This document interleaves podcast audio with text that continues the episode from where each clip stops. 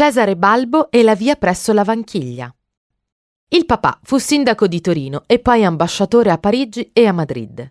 La mamma era una Taparelli d'Azeglio e quindi Cesare era cugino in primo grado dei fratelli Roberto, Luigi e Massimo Taparelli d'Azeglio.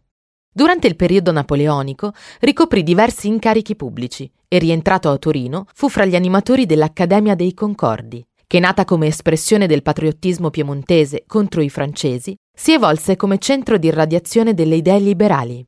Balbo sosteneva che i Savoia avrebbero dovuto concedere lo statuto e mettersi a capo di una confederazione di stati italiani.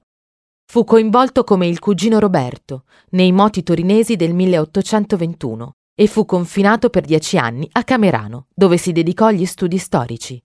Con il passare degli anni, Carlo Alberto riconobbe la validità del pensiero di Balbo per cui non solo gli concesse di ritornare a Torino, ma addirittura gli affidò anche, nel marzo del 1848, l'incarico di guidare il primo governo costituzionale del Regno di Sardegna. È sepolto nella cripta del Duomo di Chieri, città il cui liceo classico ne porta il nome. La sua città natale gli ha dedicato una via. Situata nella cosiddetta zona Vanchiglia, ovvero il quartiere situato ai piedi della Mole, la via sta cambiando ultimamente aspetto, ospitando sempre più numerosi locali commerciali, quali osterie, ristoranti, birrerie e pub.